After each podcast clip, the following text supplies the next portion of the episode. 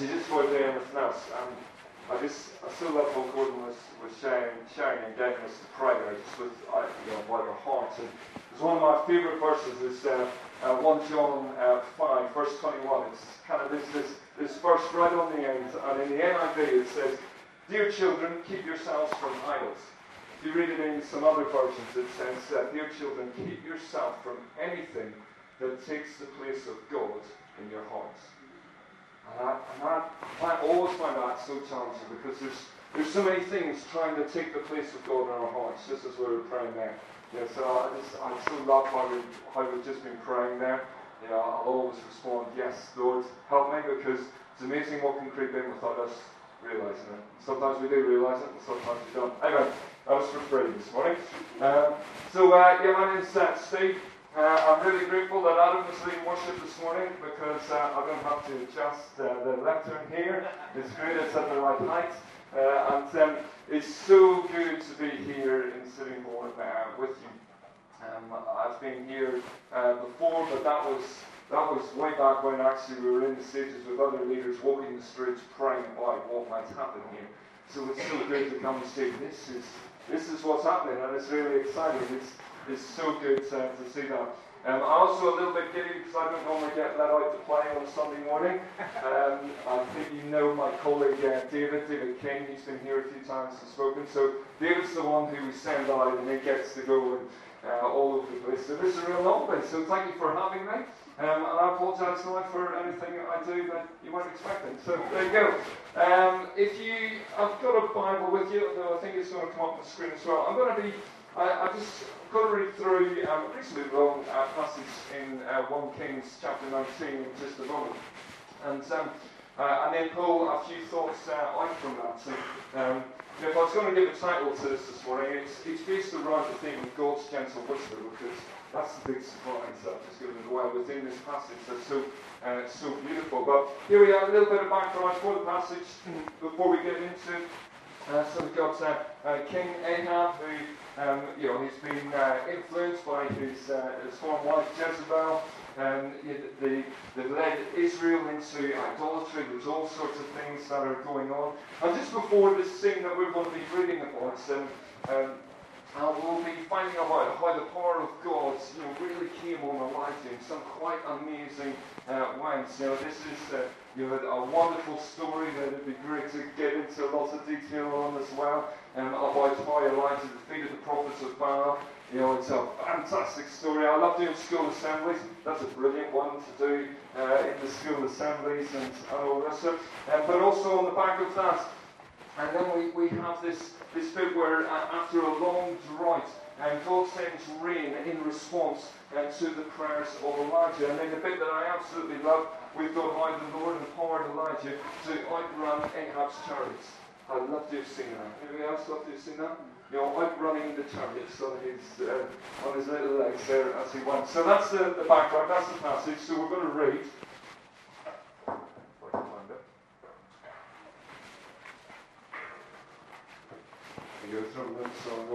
So um, it's uh, 1 Kings 19, uh, and I'll read this through reasonably quickly just for uh, the sake of uh, time. Thanks, Gordon. Now Ahab uh, told Jezebel everything Elijah had done and how he had killed all the prophets with the sword. So Jezebel sent a messenger to Elijah to say, May the gods deal with me, be it ever so severely, if by this time tomorrow I do not make your life like that of one of them. Clearly not in a good mood here, okay? Elijah was afraid and ran for his life. When he came to Beersheba in Judah, he left his servant there while he himself went a day's journey into the desert. He came to a broom tree and sat down under it and prayed that he might die. I have had enough, Lord, he said. Take my life. I am no better than my ancestors. Then he lay down under the tree and fell asleep. Uh, all at once, an angel touched him and said, Get up and eat. He looked around, and there by his head was a cake of bread baked over hot coals and a jar of water. He ate and drank and then lay down again. The angel of the Lord came back the second time and touched him and said, Get up and eat, for the journey is too much for you. So he got up and ate and drank. Strengthened by that food, he travelled 40 days and 40 nights until he reached Horeb, the mountain of God. There he went into a cave and spent the night.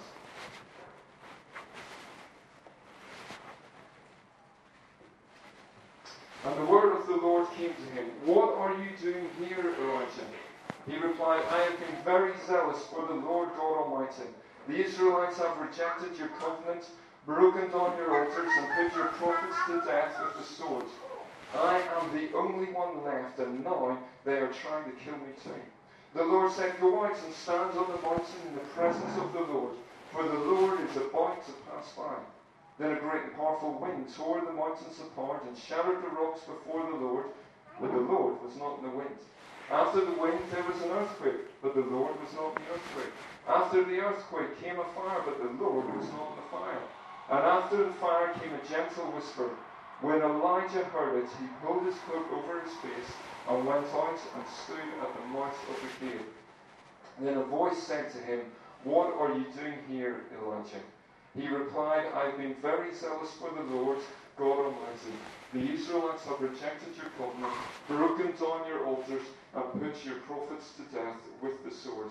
I am the only one left, and now they are trying to kill me too. The Lord said to him, Go back the way you came and go to the desert of Damascus. When you get there, anoint Hazael, king of Aram. Also anoint Jehu, son of, of Nimshi, king over Israel and anoint Elisha son of Shaphat from that place to succeed you as prophet. Jehu will put to death any who escape the sword of Hazael, and Elisha will put to death any who escape the sword of Jehu. Yet I reserve 7,000 in Israel, all whose knees have not bowed down to Baal, and all whose mouths have not kissed them. Wow, there you go. Long passage. Well done for sticking with reading uh, through that. Um, but know, so we, we, we pick up the, the passage, we pick up the story here where, um, in many respects, Elijah was on a, you could, you know, using our own language, we would say he was on a bit of a spiritual high.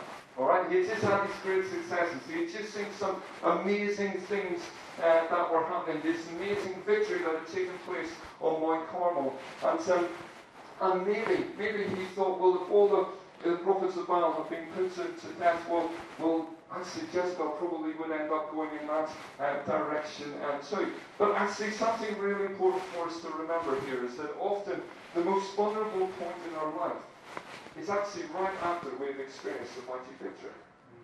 You know, I, I don't know about you, maybe, maybe this is just me, but often I think whenever we've known real success, when we've known real breakthrough, whenever we've seen something really work out well, I think often what happens there is that we can fall into this bit of trap bit, bit of a trap where we where we forget who's the one who's brought about that victory and we're trying to do things in our own strength.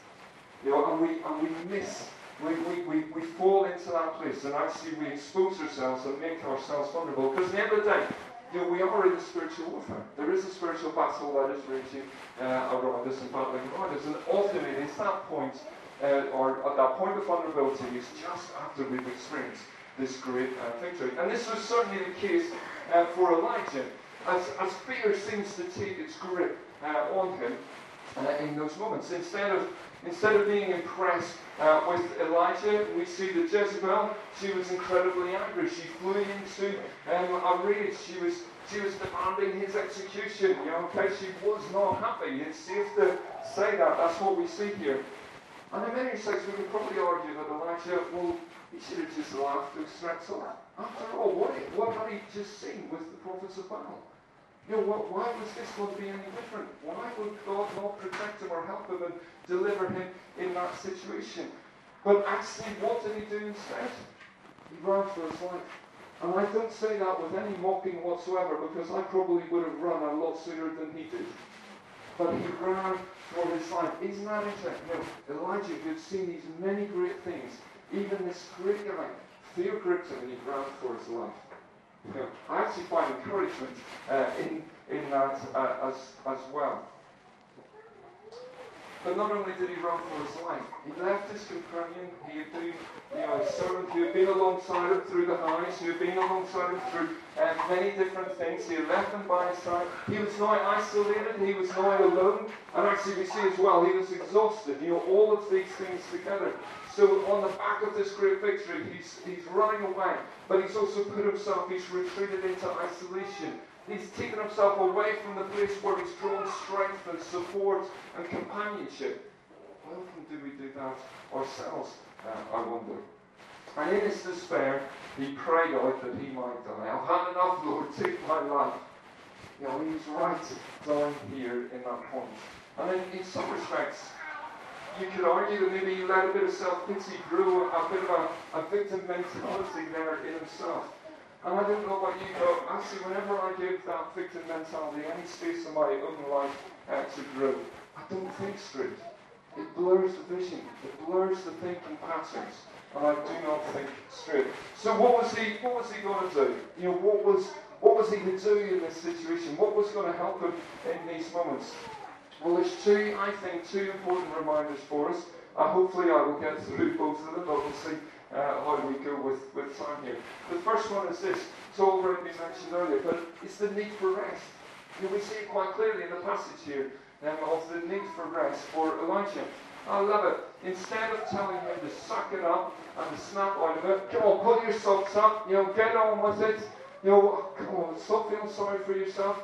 You know, I've called you, I'll help you. You know, instead of, of, of all of that, God knew the most important medicine that Elijah needed in those moments was rest. That's what it, that's what he had uh, for him. You know, he didn't give him another sermon.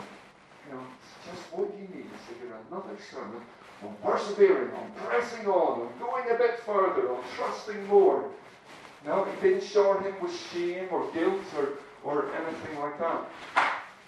You know, what have we been giving thanks for? What have we been praising so wonderfully this morning? We're praising because God loves us. Because of his love and his favour on us. And that we're praising him because of his promise. That he is with us at all times. And the promise as well that he knows even our own hiding places. You know, we've all got hiding places. We've all got places that we might retreat to. God knows where those are. God knows what, what even takes us to those places. But the thing is this, you know, we've just been celebrating um, uh, communion, uh, the Lord's Supper there, but when Jesus died on that cross at Calvary, you know, he didn't stay dead, did he? He was raised to life again three days later. Not only that, then he ascended to take his place at the right side of the Father.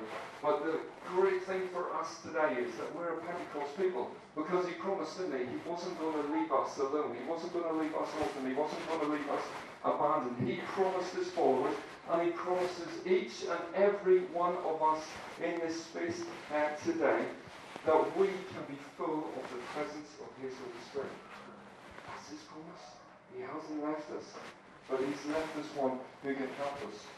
And again, it's been referred to several times. Psalm 100, uh, 139. You know, well, where can I go from your spirit? Where can I flee from your presence, O Lord? And then we read in this passage that an angel came to Elijah saying, Get up and eat. You know, providing fresh bread and a jug of water. I went into my, my daughters who are here with me and Eva with me today. And I went in and I woke them this morning. Um, I was no angel going in. You know, they may have hoped for an angel to wake them up. They got me instead. And I grabbed them by the shoulder and I just shook them and said, It's time to get up. You know, simple as that. There was no freshly baked bread. I didn't even take in a glass of water to them. There was none of that. You know, how good is this that an angel, imagine being woken up by an angel. Maybe some of you have been woken up by an angel. I don't know if you have. Come and tell me. I'd love to hear your story. But providing this angel waking, waking them up, saying, get up and eat. You know, giving them fresh bread. And like a true meal, after he had a good feed, what did he do? He went back to sleep. he had another sleep, and he? He went he went back to, to sleep, but the angel returned and told him, Get up again and have some more food, because you'll need it for the journey that lies ahead of you. The reality is this our bodies are designed to need rest. You know, our bodies, our minds, our emotions are designed to need rest. And we can either wait until we collapse like Elijah in total uh, ex- exhaustion, or actually we can take a healthier approach and make sure that we build you know, a healthy rhythm into our lives. Because there's a pressure to go and go and go and go.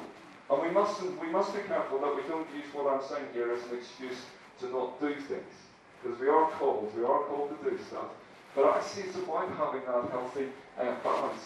And too often I think we feel you know, we're on this mission for God, and so therefore we don't regress. He's going to provide for us as we go. And see, part of God's provision for us that He's built rest in to help us on that journey and fulfilling the call for us. So don't feel, some of us maybe are more easily condemned than others. Don't be afraid. That's you, don't be afraid to slow down the pace of your life, to build that healthy rhythm in. It's good to set, time, set aside that time for quiet and rest, pressing into God. It's the love of God that should be our motivation to do things, not guilt.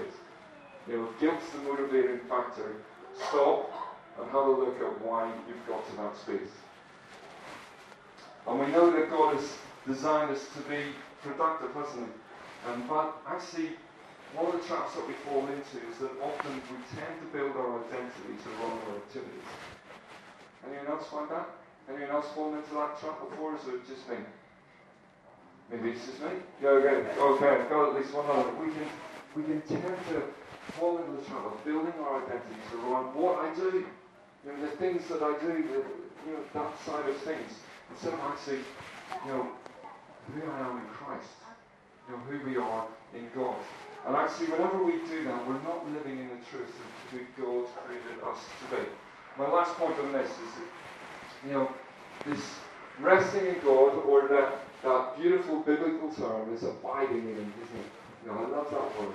Abiding in His presence. And abiding in His presence, it's an, it's an essential ingredient to fulfill the calling of God upon our lives.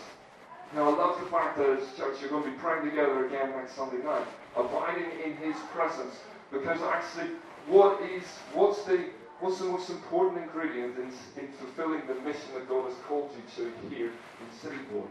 It's actually it's all to do with prayer. It's all to do with abiding in His presence. It's all to do with what is He saying and, it's, and finding our, our place and our rest uh, within Him as uh, we, we do that. So how are you abiding in His presence in this season? Ask yourself the question. I see am I just running ahead with things, doing all the things? Actually, is there a healthy rhythm of abiding in His presence built in to who we are and what we're doing? If there isn't, please, I urge you, stop and make some space for that. Because actually, as you make space for that, that's the thing that, that will be the strength, that will be the springboard, if you like, that will be the sustaining factor to help you to do the things that God has called you to do, and not all the other things that you're adding in that is squeezing God out. Remember, don't let um, you know, don't let anything take the place of God in your heart. You remember that what we were saying a moment ago? So bear that in mind. Okay, and now second second point that I see in this as well is that you know for Elijah there was a time of real rediscovery, wasn't it? You know, I, I love this. Often, whenever we are emotionally uh, overloaded, uh, actually it can be very easy to think that everybody is against us. And whenever we're just overwhelmed by situations, we, you we just think everybody's against us, the world's against us. And, and maybe I'm exaggerating a little bit, but you, you get the point, don't you? We can feel that, that everything's against us. And whenever we feel this way, actually even God can seem distant. Even God can at a distance to us. And so after regaining his strength, Elijah says that he traveled 40 days, 40 nights until he, he reached uh, Mount Horeb. And actually this, um, uh, the, the, the place where he was going, it was over 200 miles away. But even on foot, 200 miles, 40 days and 40 nights seems like a very long time to get there. I think it was probably by four or five days you did a line to get there. It took him 40 days and 40 nights to get there. Why am I telling you this? Because actually, whenever we are afraid, whenever we are discouraged, we can, again, we, we can tend to wander aimlessly and take much longer to get where God wants us to be. Know, whenever we're in that place of allowing fear too much space in our lives, whenever we're in that place of discouragement, And so God decided that Elijah needed to discover truth and wonder. He needed his eyes opened again. He needed that fresh revelation, if you, uh, if you like. Don't you love Scripture? You know, it doesn't matter how many times you read it. You can read the same passage over and over and over again, and you can still have those moments where you go, "Whoa, I haven't seen that before," or maybe something that actually we had seen before, but we've forgotten. But the Spirit of God brings it alive again. And it doesn't matter how many years you've been saved, it doesn't matter how many times you've read Scripture, that can happen to you time and time again. That's the beauty and the wonder of this living uh, word uh, that we're, we're, we're looking at. Okay. All right, I better speak up here. And so God, God wanted to, to rediscover truth and um, told him to come out of the cave, told him to stand on the mountain because God was going to pass him by. That's pretty cool, don't you think? You God was going to pass him by. But Elijah, he, he didn't have the emotional strength. You know, he was in that place of being overloaded. He didn't have the emotional strength to stand out in the open and wait for the Lord's appearance. I even wonder if he thought, well, I'm not even sure what's going to happen anyway. Know, because he was in that in that that, that place. But it actually, do you it's a good question to ask ourselves. Do we ever hide? Do I, do we ever hide in a cave? I know the answer for myself is yes. And there's one in particular that I think that the church um, falls into very easily. But let me give you three examples here. Maybe the place that we might find is the cave of offense. You know, am I mad at God? Am I mad at somebody uh, else? Have I withdrawn because actually secretly I'm angry about what is going on and what's happened? You know, we're hiding in that cave of offense. Maybe another one is that the cave of sadness or pain. Many of us have been in that place uh, before. You know, am I feeling numb and isolated from people and places because of a hurt or pain or something that has going on? And, then, and the third example, and this is the one that I think I see is a big danger for the church um, uh, as a whole, It's uh, the cave of comfort. Yeah? Yeah, I think we fall into that far, far, far too easily. You know, are we wrapped up in our own comfort? As a result, we stop listening uh, to or seeing the desires of God, or more importantly, the needs of others, the lost, the hurt, the hurting, the broken. You know, everything that is around us. But I see, I'm, I'm doing all right over here, so I can carry on.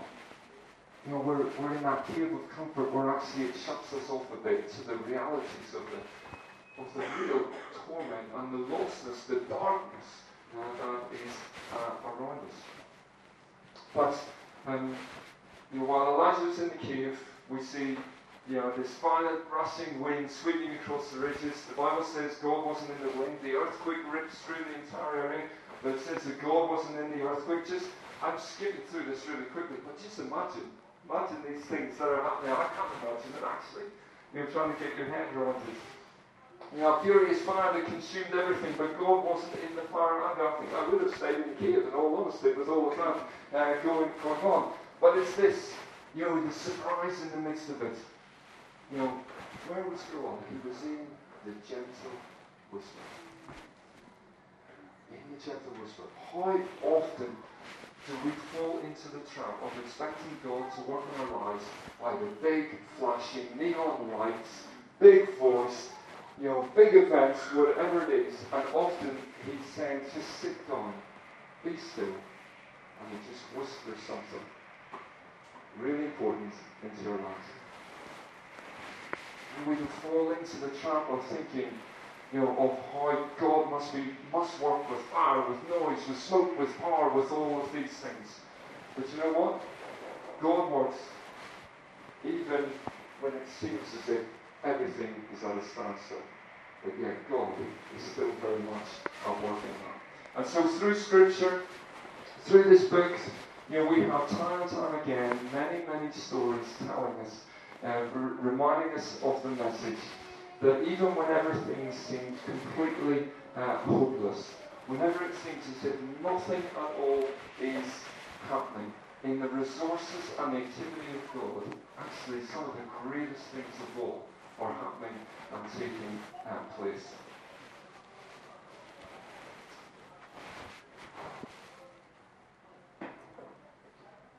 You know, Elijah needed a reminder that God was with him when things were going well when things were tough.